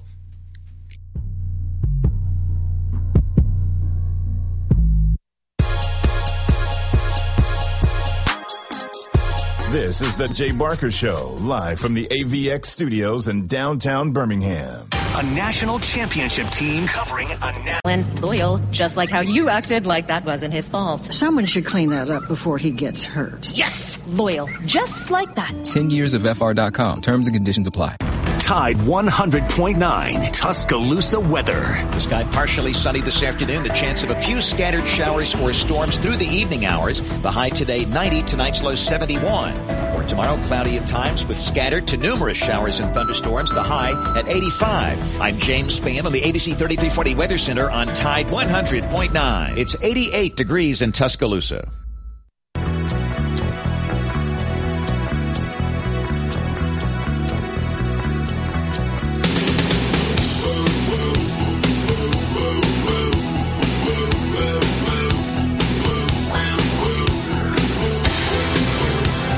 right, welcome back in. Utah State traveling to the Crimson Tide in Bryant Vincent Stadium tomorrow night, six thirty. You can watch it on the S E C Network. I want to remind you as well, no cash allowed in, or not allowed, but no cash will be able to buy things uh, inside Bryant Denny Stadium uh, this year, and uh, probably from here on out. There will be machines at different concourses. I think it's like con- down the bottom floor and on the top floor that you can go to and actually get a, a fan card uh, that you can use. It's a MasterCard, so you'll be able to use it outside the stadium where MasterCard is taken. But just want to remind everybody about that as they're heading to T-Town uh, coming up tomorrow. But uh, Matt, you had a quick baseball tease. Spencer Strider, who I have really, really liked since the first time I saw him pitch early in the season, he came in in relief. You know, he's he's wearing the uh, the porn star looking mustache, mm-hmm. and he's a Clemson guy, by the way, and he's bringing it at one hundred miles an hour. Well, he had a start last night against the Rockies. He struck out sixteen batters, walked zero, nada. That is a Braves record. That's a Braves record now. It's really, uh, and he passed guys like um, John Smoltz, the the legend, Warren Spahn. Over the first, I'm going to give you this one more stat, and then yeah. we'll move back to football. Over the first four innings, he threw forty-two pitches. Okay. Uh, it's amazing, and he's he's the only he's only the fourth rookie in Major League Baseball history to strike out sixteen yeah. batters and have zero walks. The other three cats, Dwight Gooden, Kerry Wood, and John Gray. So he's in some good company. Kerry Wood. Yeah. Man, I mean, he was so good for so little. He really was. Such a long, a little amount of time. But anyway, um, he's one of the reasons as a third starter in their rotation that uh, Atlanta could go deep. Anyway, uh, there's my little Braves update for you guys. It's a lot of Ks. Six. So, damn. Tony, um, Alabama, as far as I can tell, is a forty-two point favorite. Mm-hmm. Is that the number you're seeing? Yeah, yeah, I'm seeing forty-one and a half. It was the same as uh, U A B last night, as a matter of fact. All right, so uh, give us your analysis here. Does Alabama cover the spread? Um, you know, I, I, a lot of people are looking at this first game that Utah State had against a really, really bad UConn squad. Uh, they let UConn run for over two hundred fifty yards on the ground. Uh, and, and, again, I don't put a lot of stock in first games, regardless of who they play, because you're not going to show everything you've got. Uh, we are talking about a team that went from one win to eleven wins last season. They won the Mountain West, so it's a good football team. I think Coach Anderson's going to be there for as long as he probably wants. Of course, he was Uh, North Carolina for a while, came from Arkansas State. He's a good guy. Uh, the Aggies did rank one hundredth last year in red zone efficiency. Once they get inside the red zone, they strike outside the twenty. If you get them inside the red zone, and I don't know what they're going to do against that Alabama defense, it's going to be very interesting. Uh, they can run the football as well. Uh, and they finished last season as a top twenty-five team. So if you want to look at this as a top twenty-five win, you could possibly do this for the Crimson Tide based on last year's rankings. Utah State six and sixty-three against A P-ranked teams. They do have that longest active winning streak on the road at eight games right now. Uh, the interesting little uh, tidbit I found is Coach Anderson's teams, if they score twenty or more points, they're twelve and one overall. So you got to hold Utah State, the Aggies, under twenty points. I think Bama probably does that. But I also think that, like a lot of times, you want to play as many players you possibly can. I think Alabama wins the game, but I don't know if they get it by forty-two. That's a big number. Yeah, this is uh, Lars's loser game here. All right. So, um, so yeah, Utah uh, State, they played a really bad UConn team last week, and they trailed, as we know, fourteen zero, come back to win thirty-one twenty. And they were twenty-four point favorites in that mm-hmm. game. Um, and UConn, they ran the ball easily against them. They averaged six point three yards a carry, so you got to figure that this is going to be a big game for, for Gibbs and company. However, I'm going with the Aggies here, uh, taking the forty-one and a half, just because of the long history of Nick Saban taking the the, the, the, the taking the the the, the, foot, off the, the, gas, the foot off the gas. Yeah. Gosh, thank you. Gosh, yeah. Could not get the metaphor. I was thinking throttle, uh, throttling, okay, throttling, throttling back, throttling back, yeah. Foot off the gas. Uh, yes, uh, letting the air out of the balloon. I think it's Whatever. gonna be. I think it's gonna be a nail biter. I do think. I think. I think you're gonna have to sweat it out at the end. I but, think they went uh, thirty-four, I, or thirty-three. You mean sweat it out as far as the spread is concerned? Yeah, the spread. Yeah, I mean, you don't so want to get back. I'm, I'm taking uh, Utah State right here. I'm I'm I'm going big with the Aggies. There you go. The last time Alabama, of course, played Utah State, two thousand five, when they won by thirty-two, thirty-five to three. They did not cover in that game as well. Well, you remember last year they played Mercer. Mm-hmm. Mercer kind of put up their dues. Uh, they didn't cover that. Was it forty-one fourteen was the final? Does Auburn uh, cover against Mercer tomorrow? I, they didn't even set a line on it. You know, I I, I think I, I would I take Auburn it. in that game just because I think Brian Harsin is, wants to take out some frustrations. I think he'll run it up as much as he possibly can yeah. if, if he gets the opportunity. But can he? You might be right. Yep. Yep. I, I, think, I think we saw that with Tennessee last night with Josh Heupel. yeah, he, exactly. Yeah, he, he laid the wood last night. He was throwing the football when they were up fifty-two to nothing. I was and, like, wow. And also, Tony, when's the last time a team went from a twenty-four point favorite to a forty-one and a half point underdog? It's been a while. I can't remember that ever happening. UConn is a really bad football team, but they did yeah. run the football. Auburn's a thirty-one point favorite, according to my man Gary thirty-one Harris. Yeah. Wow, uh, I thought it was forty-one. That's that's a that's a big difference.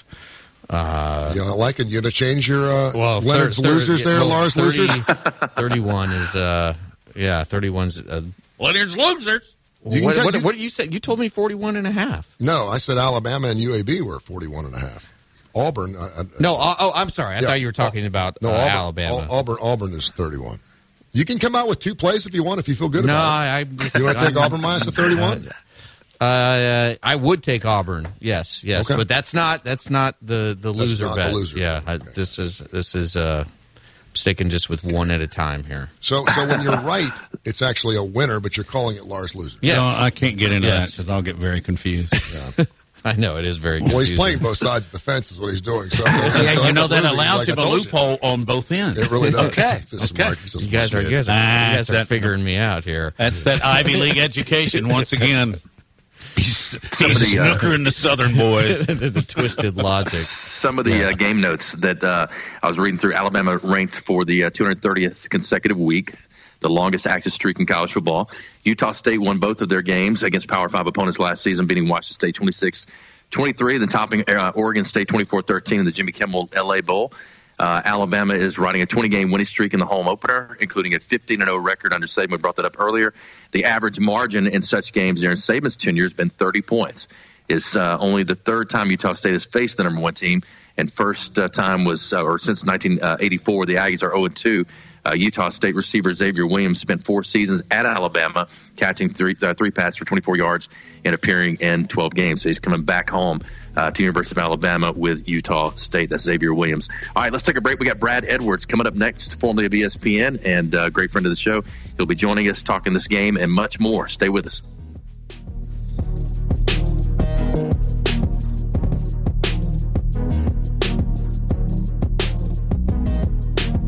You're listening to The Jay Barker Show, live from the A V X studios in downtown Birmingham. One in seven men will face prostate cancer. Nearly five hundred new cases are diagnosed every day in the U S Traditional treatments can cause erectile dysfunction and urinary incontinence. But now there's a new option, high-intensity focused ultrasound, or HIFU. Men who are really looking for an option that really preserves their urinary and sexual function are great candidates for HIFU treatment. Preserve your quality of life. Call eight six six four VITURO or visit Vituro Health dot com. Hi, it's Jay Barker for A V X, Audio Video Excellence. They are the premier provider for custom audio-visual design and installation in the Southeast. A V X seeks excellence in everything it does, including a superior employee experience. A V X offers employees an industry-leading salary, insurance benefits, and four oh one k options. A V X technicians also receive the highest level of certification and continue training, making it one of the most awarded and decorated companies in the industry. Career opportunities are available now for technicians in Birmingham and Santa Rosa Beach, Florida. Join the A V X team by contacting them at A V X inc dot com. Gary Burley here for Williford Chiropractic and Wellness. As a ten-year National Football League veteran, you can imagine my surprise being diagnosed with cancer and starting chemotherapy treatment back in twenty fourteen. I suffered from a lot of pain and offered up prayer during those days as I made it into remission, but I developed neuropathy. Anyone that suffers from this condition knows the pain is excruciating, nerve numbness and tingling along the tissue that won't heal. I tried everything for relief, folks, until my wife suggested I call Doctor Williford of Williford Chiropractic and Wellness. I called at two oh five nine oh nine seven three seven three and scheduled an appointment. After three treatments, I began experiencing relief that I haven't had in years. If you're suffering from neuropathy, I suggest you reach out to Doctor Williford and his great staff at Williford Chiropractic and Wellness dot com. Williford Chiropractic and Wellness. Give them a call at two oh five nine oh nine seven three seven three. Balance your brain. Balance your life. Hi, it's Jay Barker. I want to tell you about my good friends Craig and Keith at Birmingham Broker. Go online at b ham broker dot com. That's b ham broker dot com or two oh five, seven one six, one two six nine.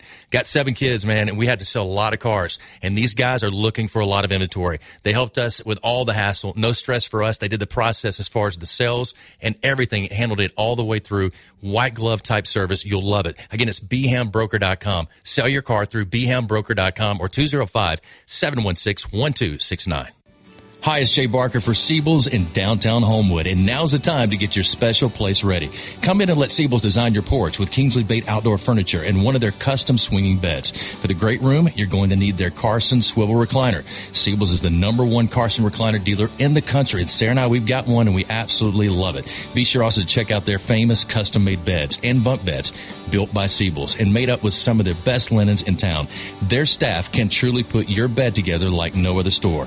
You can also follow Siebel's and shop on Instagram and Facebook. And be sure to call or go by their special store in downtown Homewood. The number is eight hundred, four four eight, one nine six two. That's eight hundred, four four eight, one nine six two. And just for listening, go to siebels cottage dot com and order anything you want and type in Jay Barker for a special discount code. That's Jay Barker for a special discount code available only to our listeners for a limited time on The Jay Barker Show. Siebels in downtown Homewood or online at siebels cottage dot com. It's Antonio Langham here to tell you about the easiest way to buy your tickets to your next high school game. Have you ever had to wait in line to buy a high school ticket or stop to get cash on the way to the game? There has to be a better way. There is. It's called GoFan. Check out go fan dot co the next time you need a ticket for a high school game. GoFan is easy, fast, and completely secure. You can buy tickets directly from your phone and just show the ticket at the gate. Download the GoFan app or visit go fan dot co now. That's go fan dot letter C. Letter O.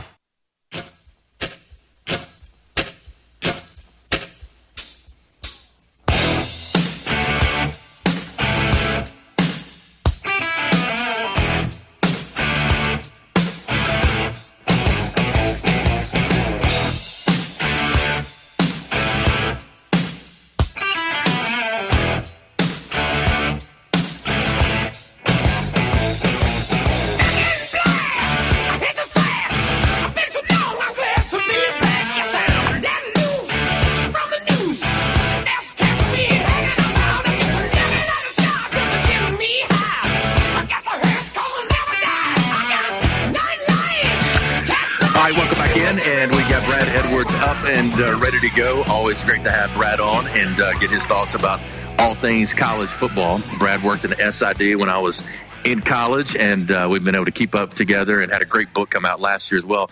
And I'll start there. How's the book been? How's it been going? And give everybody, give a little plug for it.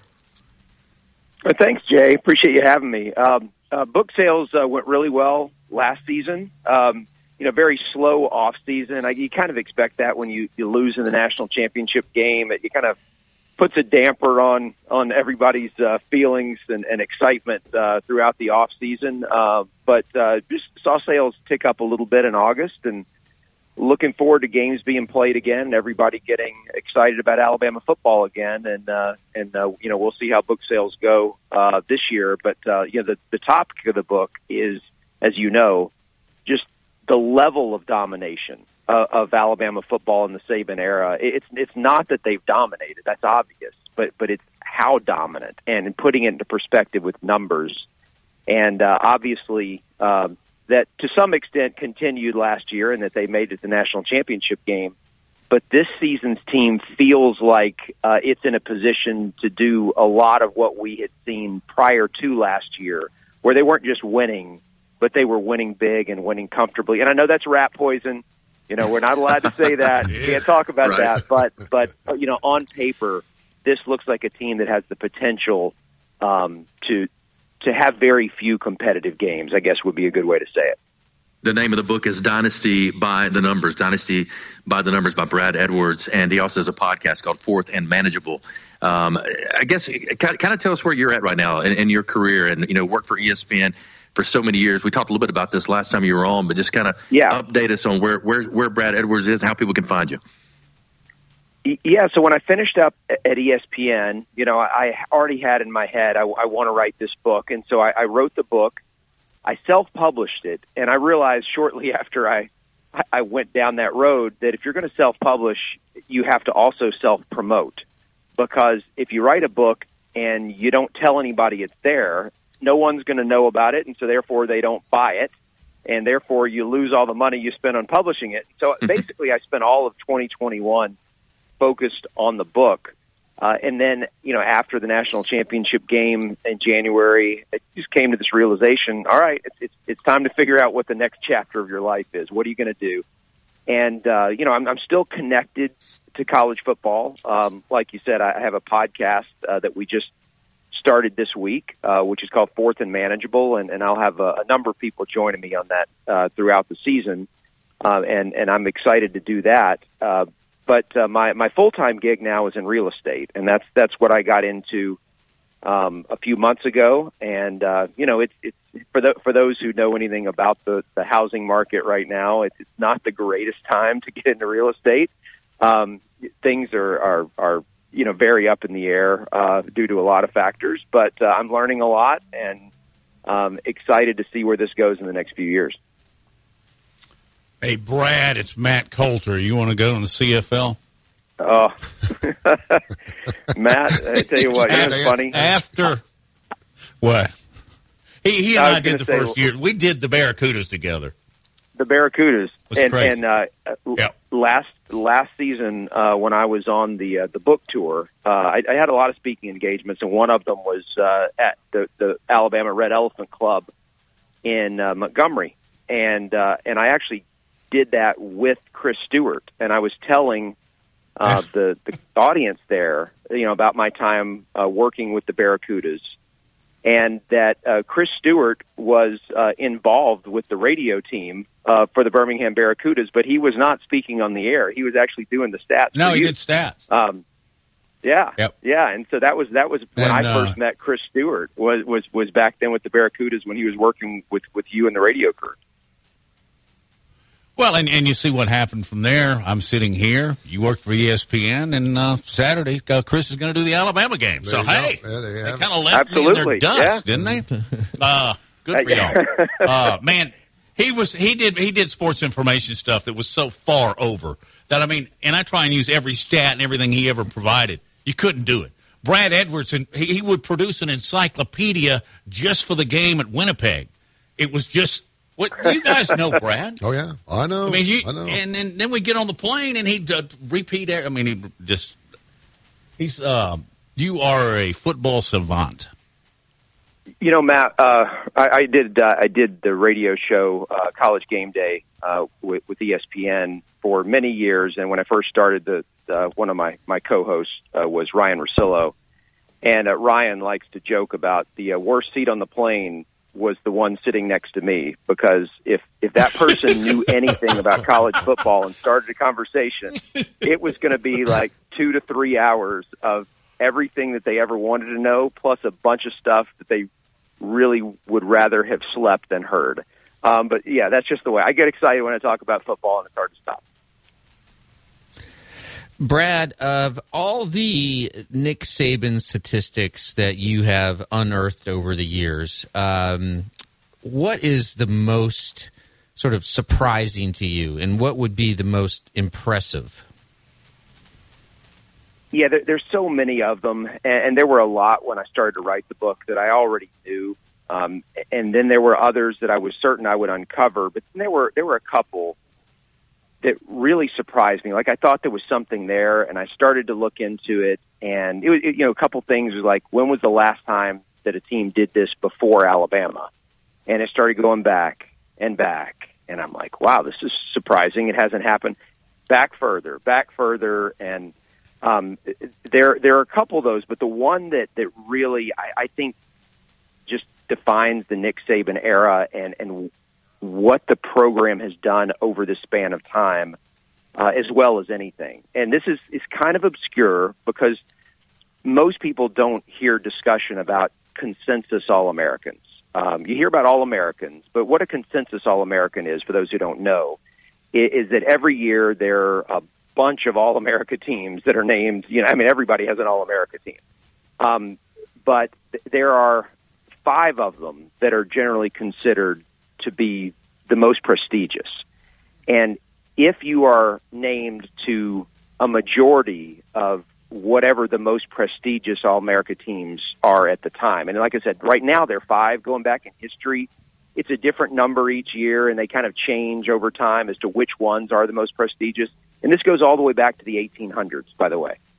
Um, Alabama in twenty twenty had six consensus All-Americans. They were the first team to have that many in one season since Yale in nineteen oh nine, okay? I mean, that's, wow. that's pretty remarkable in itself. But if you start right after that Yale team, so start at nineteen ten and go all the way to present, there have been five teams in, what are we talking about, one hundred twelve seasons of college football. Um, there have been five teams that have had five or more consensus All-Americans in a season.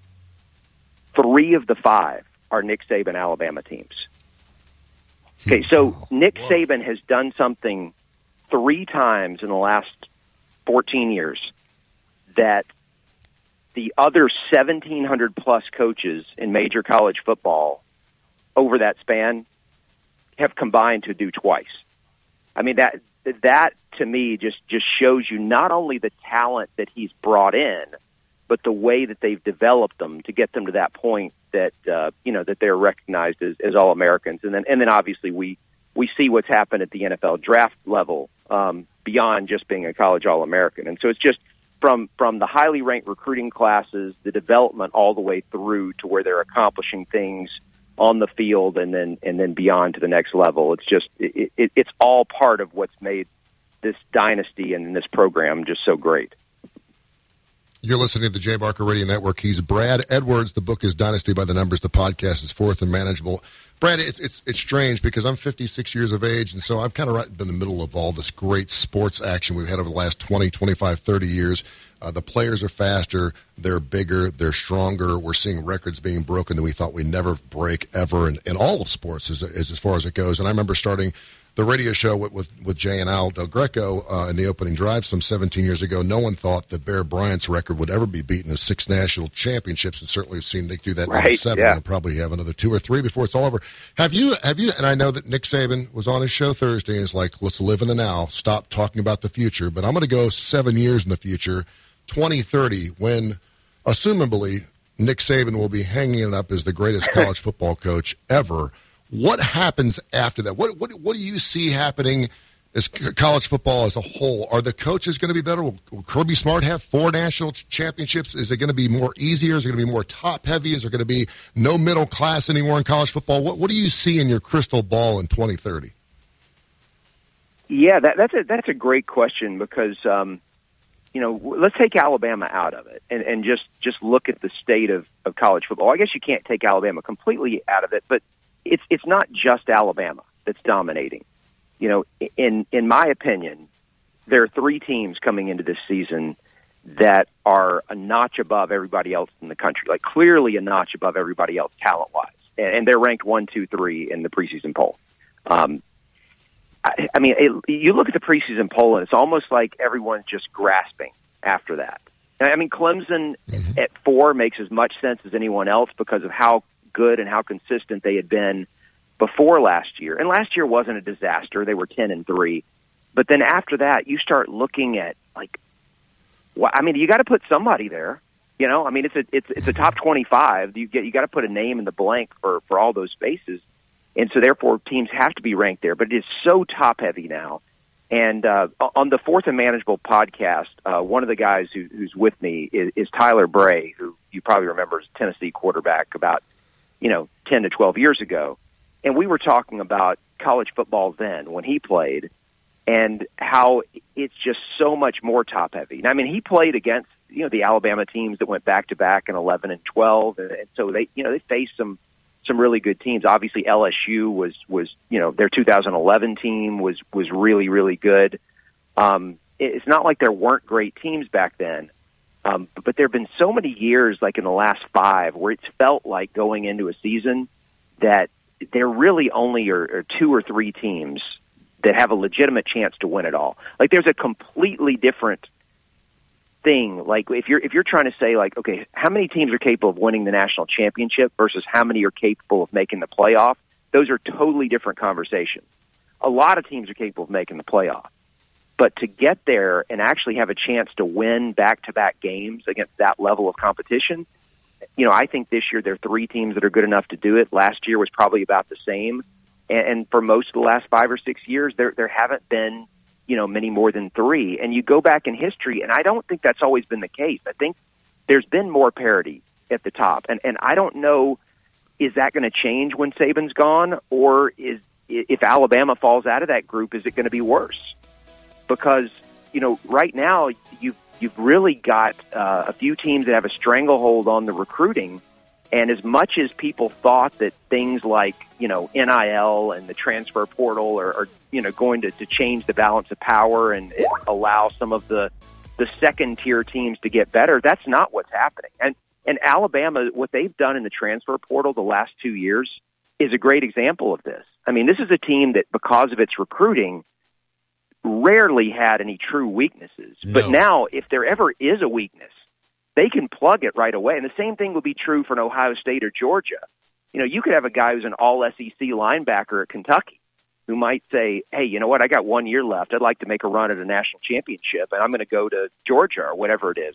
And so I just think the way that everything's shaping up in college football right now, I, I think it lends itself to the to the rich getting richer. And I just I think that that upper, upper class, the the richest of the rich, uh, it's getting to be a smaller and smaller group of teams. And I, I don't think it's great for the sport, but I don't know what else you're going to do. Brad, from uh, nineteen fifty-three to fifty-seven, uh, Bud Wilkinson in Oklahoma won forty-seven straight games. Is that the closest comp to what Nick Saban has been able to do at Alabama? Yeah, when you start to look at, you know, dominance over a particular span, uh, that would certainly be one of the runs uh, that, that you would compare to what Saban has done. But what I would add is, like, if, if you look at the number of ranked teams that Wilkinson's teams faced during that span, it, it, it pales in comparison to the number that Alabama would have faced in any similar span of games under Nick Saban. And, and, and, you know, some of that is because, okay, the S E C in the Saban years is better than the, the Big Eight or Big Six or whatever it was that Oklahoma was playing in in the fifties. That's part of it. But you also now have conference championship games where you're, you're always going to play. I mean, if you're in the S E C, you're always going to play a top twenty team and usually another top ten team in that game. And now you have uh, not just the, the national championship game, which has been around for a while, but but the playoff. So you're going to have two more games against top four teams. And it's just to, to be able to, you know, to, to win the percentage of games that Saban has with the number of top ten teams that you have to go through in order to do it is very different from, from what happened with Wilkinson. And that's why I, I don't think anybody today would be able to put together a winning streak as long as he had. But I also don't think that he would have been able to put together a winning streak like that if he had had to face the, the type of schedule that any of these teams would have to face today in order to go undefeated mm-hmm. at the major college level. And, and so I, I, I think that is that's that's one uh, reason I would say that it's, it's not a, as great of a comparison as some people might think. Um, I, you know, I think if you go back and you look at, you know, national championships and overall winning percentage over a longer span of time, closer to, you know, the number of years that Alabama's now sustained it, you'd have to go back to the to the late eighteen hundreds with Yale, where it was a completely different sport. You wouldn't even recognize it. It was almost like rugby. I mean, this is pre-legalization of the forward pass. Um, so there, wow. there, there was there was no N F L then. Like yeah. the, you know, I mean, there were most of the teams that were playing playing college football at that point were were all in the Northeast. You know, yeah. I, it's just, you can't even make a comparison. And so when I wrote the book, the, the subtitle um, I, I added just shortly before printing, and the subtitle of the book is Why Alabama Now Owns the Greatest Decade-Plus Run in College Football History. Yeah. And, and the reason I, I phrased it like that is because you could take those Bud Wilkinson teams um, in the fifties. You could take some of the, the Frank Leahy Notre Dame teams in the forties. Um, you could take uh, maybe some, some Oklahoma and Nebraska teams from the seventies or eighties. Um, Brad, you could probably take it, the Pete Carroll teams from, you know, from not Brad, too long ago at U S C. Yeah, and, Brad, and, I hate, and what you I end up cut, with. I hate to cut you off. We're like right up again. We we were hard break right here. We've gotcha, got to get to. Gotcha. But, sorry about that. Man, great stuff. I mean, awesome, awesome stuff. Thank you so yeah, much for dude, being with Brad. us. Thanks for having me, guys. Appreciate most it. Most definitely. Most definitely. Brad hey, Edwards. Brad. And you know why He's we right, want to have him on right thing. there. Great stuff. Let's take a break. We'll be back. Importantly, when she sees it.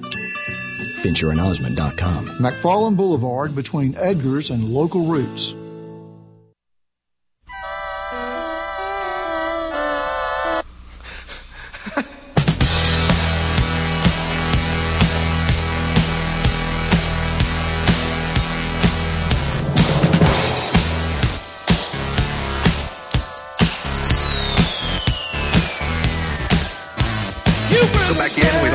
Tomorrow, Bryce Young will be launching a few bombs on uh, Utah State. And again, six thirty S E C Network. You can watch it before the game. Got a great pregame show from Tide one hundred point nine F M. And Matt Coulter will be leading that. Matt, tell us about it. Well, we're, uh, we'll be on two hours before the actual pregame on the network starts. So tomorrow we'll be on from one thirty to three thirty. And there'll be people tailgating everywhere. So tune in to Tide or the Bear. I'm very pleased. Jay was a part of this. Uh, David Dubose, Walt Williams. And uh, Joe Gaither, thank you, because uh, we're gonna have, we're gonna cut up. We'll be at uh, twelve twenty five uh, tomorrow. That's the location. There's a restaurant right there on the strip. Mm. Y'all are familiar with it. That's where we'll be at one thirty. Looking forward to it. And thank to- you, Jay. Most definitely, Tony. Tell everybody about uh, where to find you. Yeah, just go to uh, Android or Apple Store and and uh, pull up T K R. T K R doesn't have to be caps, lowercase, whatever. T K R, get the T K R app, and you listen to great classic rock and roll and great shows. Uh, we have all kinds of wonderful shows right here on the Tony Curry Radio and the Jay Barker Radio Network. Lars, you got about thirty seconds. Book? You got the kids this weekend. What's your what's your what's your loser again? What's your loser again? My loser is Alabama. Ooh, so take Utah, I, take, I'm, I'm taking Utah State, forty, getting forty-one and a half. Great, you get a winner on both sides. Yeah. There you have it. Hey, at least you're talking about this game this week and not Texas and rat poisoning everywhere. From nah, Matt see, Coulter, Lars Anderson, also from Tony Curry, poison. I'm Jay Barker. Thanks hey, for being with us here on this Friday edition. The uh, we got uh, Brad Edwards was on with us from E S P N as well. And don't forget the uh, pregame show tomorrow with Matt Coulter and all the guys there at Tide one hundred point nine F M. Thanks to, I think, Nathan's from the Board of Hardy and also Josh Smith, our producer.